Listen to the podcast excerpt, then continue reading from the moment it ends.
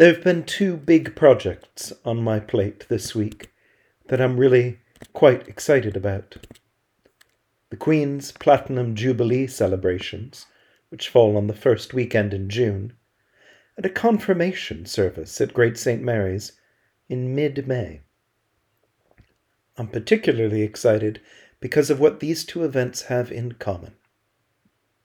What they have in common is ministry.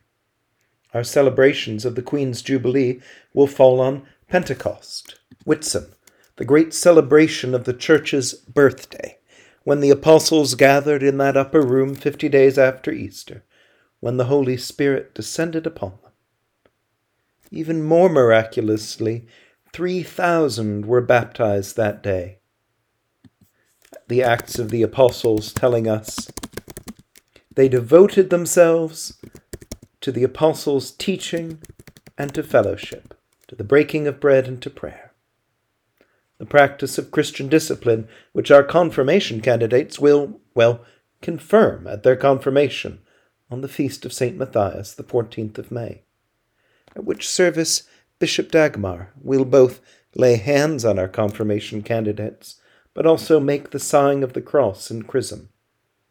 Anointing with blessed oil is a long, historic part of the confirmation rite, and of coronations as well. The Church of England is a bit peculiar. There's an opening if I ever saw one. A bit peculiar in that although we have and celebrate our ordained ministries of bishops, priests, and deacons. The supreme governor of the Church of England is a laywoman. Here's a hint it's her Platinum Jubilee, which we'll be celebrating in June with a live stream broadcast inside Great St. Mary's of the service of St. Paul's Cathedral, and we hope a celebratory tea to follow, as well as at a special Eucharist on Whitsun. In the weeks leading up to the Queen's Jubilee weekend, and more essentially to Pentecost, I'd like to invite us to celebrate all our lay ministers at Great St. Mary's, which are indeed all of the baptized in our church.